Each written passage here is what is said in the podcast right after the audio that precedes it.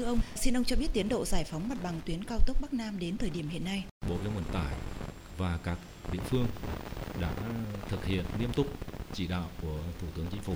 Đến nay khối lượng bình quân hơn 81%. Trong 13 tỉnh thì có 6 tỉnh làm rất tốt, trên mức bình quân rất lớn, thậm chí có tỉnh là hoàn thành 100%. Chúng tôi khẳng định đủ điều kiện để khởi công các cái dự án về mặt bằng.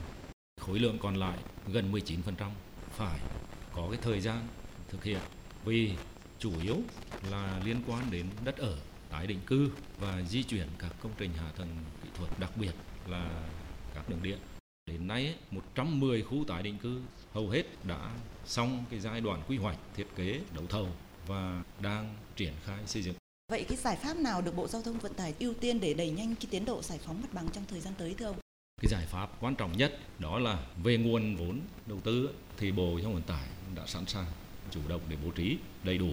Tiếp theo, Bộ yêu cầu các ban quản lý dự án phải tăng cường phối hợp, không phải chỉ riêng đối với di chuyển công trình đường điện mà cả các cái thủ tục bồi thường hỗ trợ tái định cư, kịp thời giải quyết các cái khó khăn vướng mắc về cơ chế chính sách, trực tiếp làm việc với các cái cơ quan chức năng trực thuộc Tập đoàn Điện lực Việt Nam đẩy nhanh thủ tục chấp thuận thiết kế lịch đóng cắt điện. Mục tiêu là trong tháng 9 cơ bản hoàn thành cái giải phóng mặt bằng đất thổ cư và trong quý 4 hoàn thành toàn bộ cái việc di chuyển các công trình hạ tầng kỹ thuật. Xin trân trọng cảm ơn ông.